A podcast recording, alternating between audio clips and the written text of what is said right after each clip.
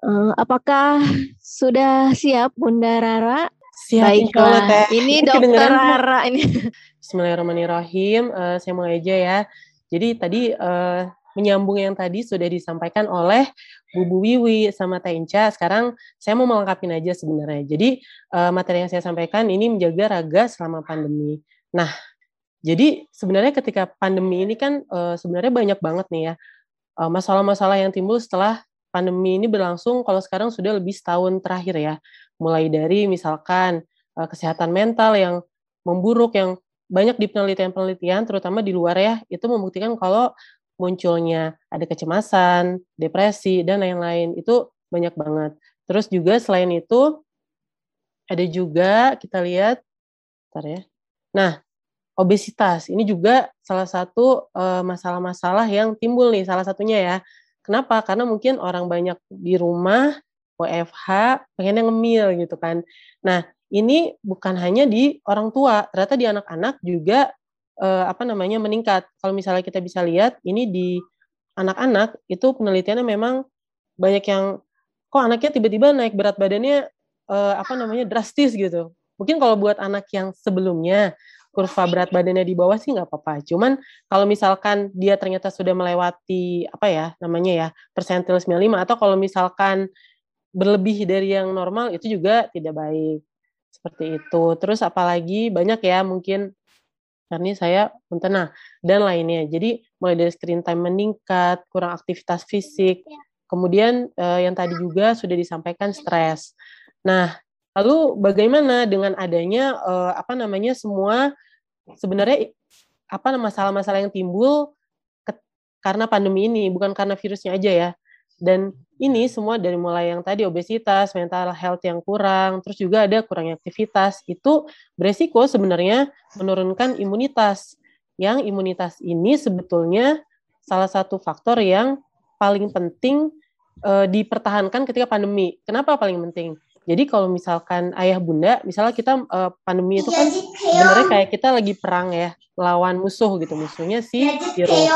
Kalau misalkan kita pilihannya dua nih, kita mau ngumpet nggak ketemu sama si uh, virusnya, si musuh, jadi kita main petak umpet terus, atau kita mau ngadepin, terus kita bisa menghadapinya dengan baik gitu. Jadi sebenarnya dua. Kalau misalkan yang uh, apa strategi menghindar dari virus, contohnya social distancing, kita intinya gimana caranya biar nggak ketularan. Bisa. Tapi ada lagi strategi kedua yang sebetulnya itu uh, mau, mau apa lebih akan akan lebih baik gitu. Yakni meningkatkan imunitas. Jadi kita harus memastikan imunitas kita tuh baik. Jadi kalau kita kena itu kita bisa melawannya dengan baik atau dalam bentuk uh, misalnya jadi kalau misalkan ada gejala yang timbul dia ringan atau memang kita terhindar kalau kena tuh. Jadi sebagai contoh ini bisa dilihat sebetulnya kalau misalkan dari virus COVID sendiri itu kalau uh, saya belum tahu ya data, cuman kalau di Indonesia berapa persen hanya sebetulnya kenapa banyak yang OTG atau kalau bergejala sebetulnya ringan dan cukup iso, isolasi mandiri di rumah itu karena memang sebetulnya kalau imunitasnya baik itu gejala yang timbul ringan saja. Nah, seperti itu. Jadi sebetulnya yang perlu kita tingkatkan itu justru imunitasnya. Nah, gimana dong? Kan uh, apa namanya dengan berbagai yang tadi wah karena di rumah aja jadi stres.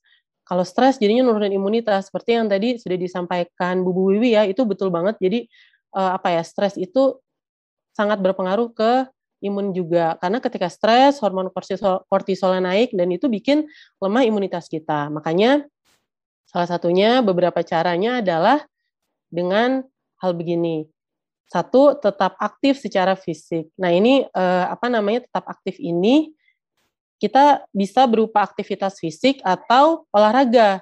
Jadi beda ya, ayah bunda antara aktivitas fisik sama olahraga. Kalau aktivitas fisik misalkan eh, ayah bunda misalnya yang eh, bunda masak, bergerak, nyapu, naik tangga, itu maksudnya aktivitas fisik. Tapi apakah itu olahraga? Bukan, karena kalau pengertian olahraga adalah kegiatan yang terencana, terstruktur, berulang-ulang dan bertujuan. Jadi bedanya itu sebenarnya. Walau dua hal ini sama ya. Kalau misalkan olahraga itu bentuk aktivitas fisik yang tadi terencana, terstruktur, berulang-ulang, bertujuan. Kecuali misalkan Bunda selalu menjadwalkan aku nyapunya dengan uh, apa namanya terencana setiap jam segini berapa menit, caranya punya sama, nah mungkin itu masuknya olahraga. Tapi kalau misalkan masih uh, tidak tidak terencana, strukturnya beda-beda, caranya punya beda-beda, dan itu jadi dia nggak masuk ke uh, olahraga. Nah, kalau olahraga sendiri udah kebayang ya, ya bunda, mungkin kita udah banyak. Nah ini penting banget olahraga dan kesehatan mental yang tadi saya bilang. Kenapa? Karena olahraga itu bisa menjadi alternatif terapi untuk depresi sekaligus menjaga kesehatan diri apabila dilakukan secara terstruktur dan teratur. Jadi penting banget kalau misalkan uh, sebetulnya ini bukan olahraga aja ya Bunda, tapi aktivitas fisik secara uh, apa namanya? secara umum. Kalau misalkan dilakukan itu dia bisa meningkatkan apa ya namanya kalau misalnya lagi stres, lagi ini itu bisa meningkatkan mood juga. Nah, selanjutnya seperti itu. Jadi memang uh, kita penting ketika pandemi ini saya juga PR banget sebetulnya karena pas pandemi ini kan jadinya uh, kita terbatas ya terutama untuk olahraga tertentu yang butuh keluar. Contohnya kayak misalnya uh, keluarga kami beberapa waktu sebenarnya rutin berenang. Hanya memang pas pandemi ini agak was-was ya kalau mau berenang karena kan harus ke kolam renang. Kemudian ketika kita berenang tentunya walaupun katanya sih airnya aman cuman ketika keluar perjalanannya di kolam renangnya otomatis kan ada kontak jadi terbatas terus juga ada kegiatan-kegiatan lain seperti mungkin kalau yang bapak-bapak futsal jadi nggak bisa seperti itu hanya sebenarnya kalaupun kita tidak bisa melakukan uh, olahraga yang harus uh, grup olahraga kayak misalkan yang tadi futsal sebenarnya kita bisa merancang olahraga di rumah atau aktivitas fisik aja cukup. Nah ini sebenarnya olahraga tuh banyak ya, ada yang modern, ada yang tradisional. Ini uh, saya kasih contoh aja sebenarnya supaya kebayang kalau olahraga tuh nggak mesti uh, main bola, main tenis, berenang. Sebetulnya apa ya namanya ya hal-hal lain juga bisa. Atau ini saya skip aja. Atau kalaupun nggak bisa olahraga, kita bisa kok melakukan yang namanya aktivitas fisik gitu. Dan uh, apa namanya itu sudah dihitung olahraga. Sebagai contoh beberapa apa namanya ya beberapa aktivitas uh, ini saya ngambil dari Nah, ini contoh-contoh aktivitas yang bisa dilakukan.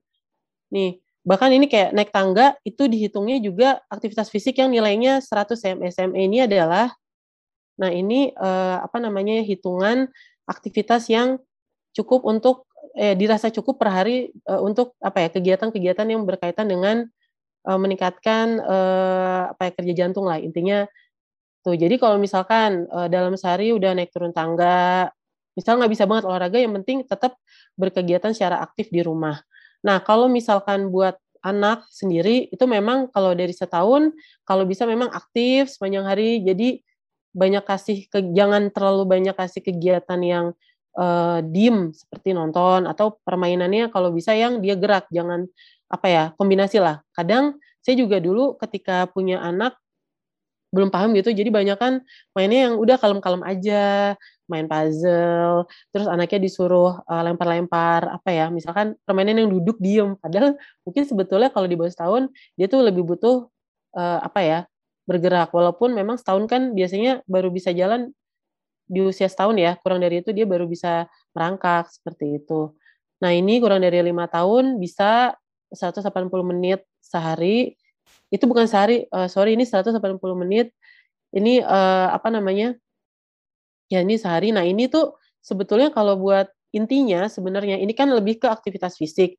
Intinya kalau misalkan nggak mau ribet, minimal 30 menit untuk anak di atas eh, tujuh tahun itu sehari itu minimal 30 menit. Jadi harus main di luar, dia sepeda, entah kalau misalnya pandemi nggak bisa keluar rumah, suruh naik turun tangga, atau kalau misalnya nggak bisa banget, uh, apa ya, dia mungkin suruh loncat dari sofa ke bawah. Jadi ada kegiatan yang uh, apa ya tidak tidak monoton duduk aja kayak gitu.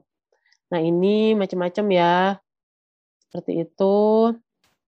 Nah ini juga jadi uh, melakukan hanya aktivitas fisik sehari-hari di rumah ini itu sebetulnya sudah bermanu, uh, apa ya terbukti bermanfaat.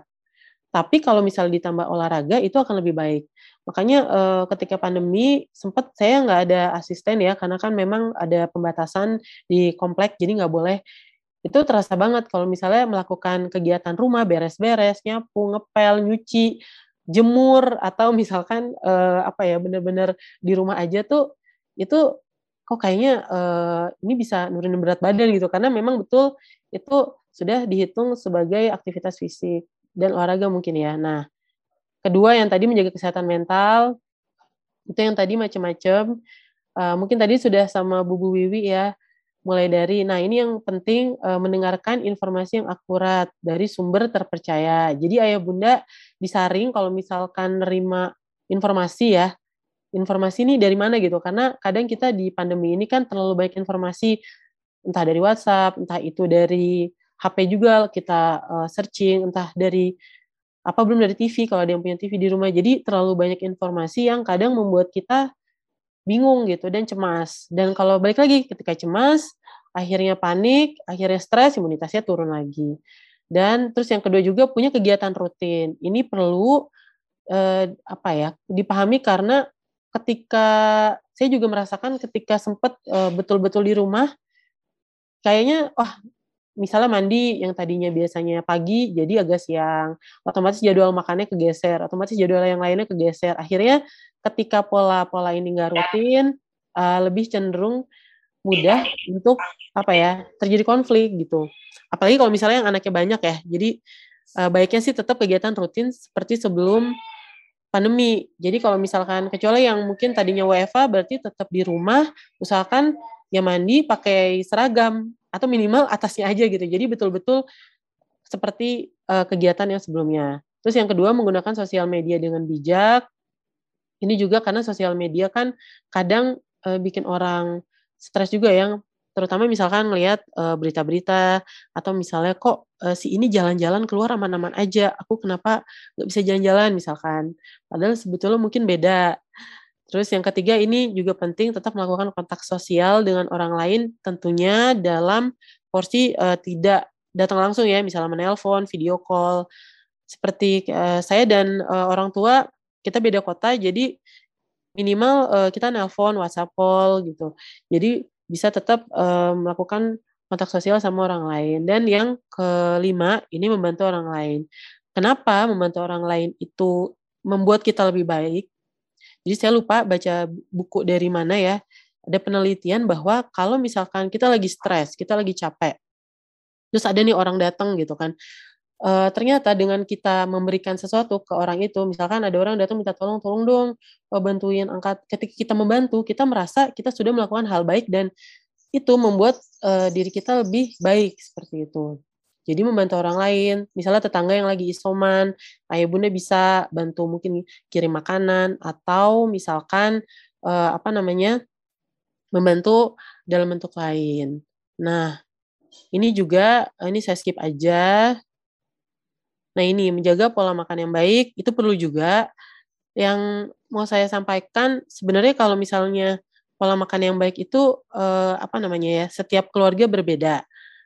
Berbedanya seperti apa? Karena ada menurut agama, budaya, tren makan saat itu atau ekonomi berbeda. Berbeda gimana? Misal menurut saya, kalau saya pribadi, yang baik untuk saya misalnya yang organik, saya harus pilih organiknya maunya yang tidak hidroponik, harus yang tanamannya ditanam sendiri. Terus saya mau makannya, nah jadi itu sangat berbeda sekali. Makanya eh, apa namanya? Setiap keluarga itu harus punya pola makan yang baik. Hanya memang ada sih standarnya, contohnya seperti yang diberikan ini ini ada contohnya misalnya kalau misalkan uh, anak kecil atau apa ya orang besar aja. Jadi jangan lupa ada lauk, buah, sayuran dan makanan pokok. Ini ada. Hanya nanti kembali ke keluarga masing-masing untuk menentukan apakah dia mau organik atau tidak, apakah dia minyaknya harus pakai minyak tertentu atau sama sekali nggak mau minyak. Nah, itu dikembalikan masing-masing. Makanya saya nggak terlalu banyak bahas di situ, khawatirnya ada perbedaan. Hanya ini standar yang ini saya ambil dari uh, websitenya ini sebenarnya dari Kemenkes ya. Jadi nanti ya Bunda bisa lihat. Nah, balik lagi ke sini. Jadi uh, intinya makan yang baik itu kandungan gizinya seimbang. Jadi dia harus ada makronutrien, mikronutrien. Terus yang kedua dia halal karena kita muslim. Jadi walaupun ini bagus tapi dia nggak halal. Nah kita nggak bisa kan. Nah sesuai dengan karifan lokal. Kenapa ini penting? Karena tentunya kalau dia mudah di apa karifan lokal kan mudah didapat dan lebih murah ya harganya. Terus disesuaikan dengan keunikan anak. Nah, dan dengan pola makan yang sudah diterapkan, tumbuh kembang anak itu sudah bagus gitu. Jadi kita tidak usah misalkan uh, anaknya memang nggak suka keju, eh tapi lihat anak tetangga dikasih keju, kok katanya bagus ya kalsiumnya. Padahal belum tentu uh, apa selama ini anaknya sudah cukup baik dan jadi kita tidak perlu uh, meniru dengan keluarga lain yang mungkin uh, pengambilan keputusan ketika dia oh nih anak aku harus makannya keju atau harus pakai susu. Nah itu beda lagi sama mungkin anak saya yang sukanya cuma teri dan itu nggak apa-apa.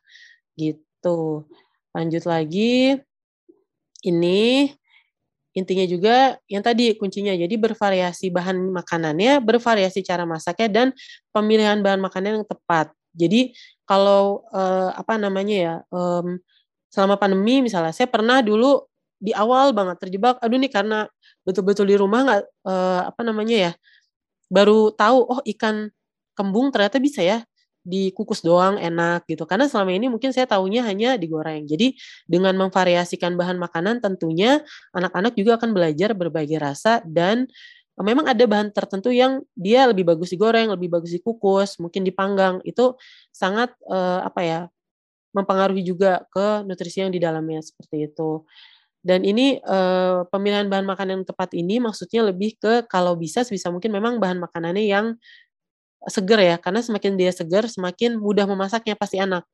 Beda kalau misalkan uh, milih ikan, ikan kalau seger mau dia cuma digaremin, digoreng, bunda dibanding ikan yang sudah di frozen frozen itu akan lebih sulit malahnya. Jadi ketika kita bisa dapat bahan makanan yang segar itu akan lebih baik. Seperti itu. Dan ini jadi uh, apa ya? Kan lapar itu fitrah, maunya makan anak itu tergantung uh, kebiasaan dan kebiasaan bisa dibentuk. Jangan sampai ketika pandemi ini akhirnya jadinya uh, malah membentuk kebiasaan yang tidak baik, terutama misalkan saya juga sempat ah frozen frozen semua gitu. Padahal kan belum tentu itu baik ya. Akhirnya kita mulai hijrah jadi lebih ke mencoba memasak uh, apa ya sedekat mungkin dengan bentuk aslinya. Nah, ini uh, balik ke makanan, sebetulnya kalau untuk makanan sendiri berbagai isu apa ya di pandemi ini macam-macam sekali ya.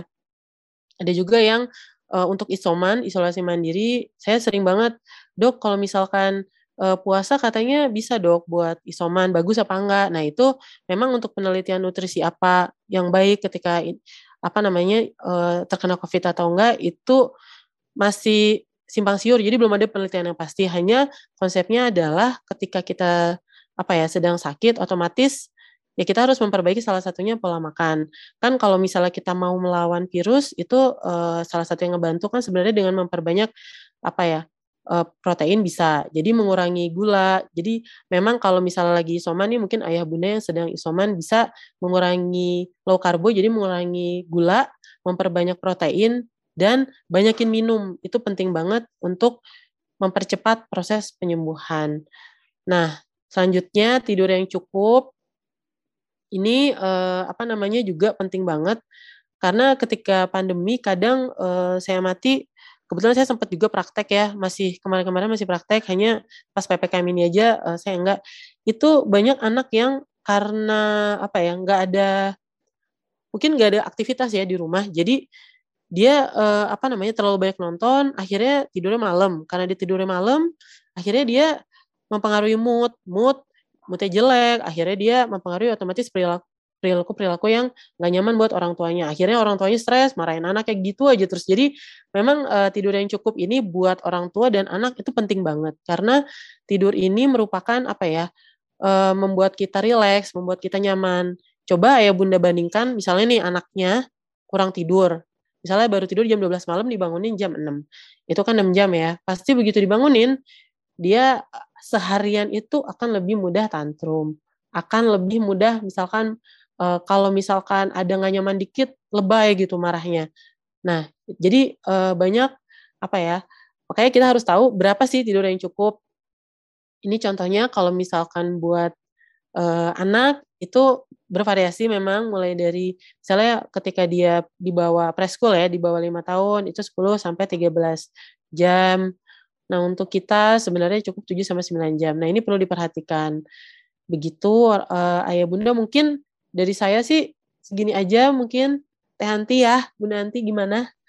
Masya Allah. Jadi ini uh, ini nggak cukup luar biasa nih. Ini singkat, padat tapi jelas banget ya. Sebenarnya ini uh, ini kalau kalau saya suka banget dari pemaparan dokter Rara ini tidak menjudge sesuatu yang istilahnya mungkin selama ini mungkin kasih oh ya ini makanannya seperti ini nih. Padahal tadi Bunda Rara uh, sudah bahas bahwa setiap anak atau setiap orang-orang uh, itu punya kebiasaan atau makanan yang biasa dimakan itu berbeda-beda gitu kan kembali yeah. lagi kepada ke gizi seimbang. Nah, itu utamanya gitu. Jadi Bu Titil tidak tidak perlu membandingkan gitu ya dengan anak lain gitu bahwa yeah. anak lain bisa makan ini, anak kita kok yang, yang ternyata mungkin itu kembali lagi ya gitu bukan bukan mm. karena lidahnya yang nggak cocok tapi mungkin ada ada ada kendala yang yeah. lain yang sehingga mungkin ada anak-anak yang mungkin uh, tidak sama dengan makanannya dengan dengan orang lain gitu ya Bun. Masya Allah yeah. luar biasa.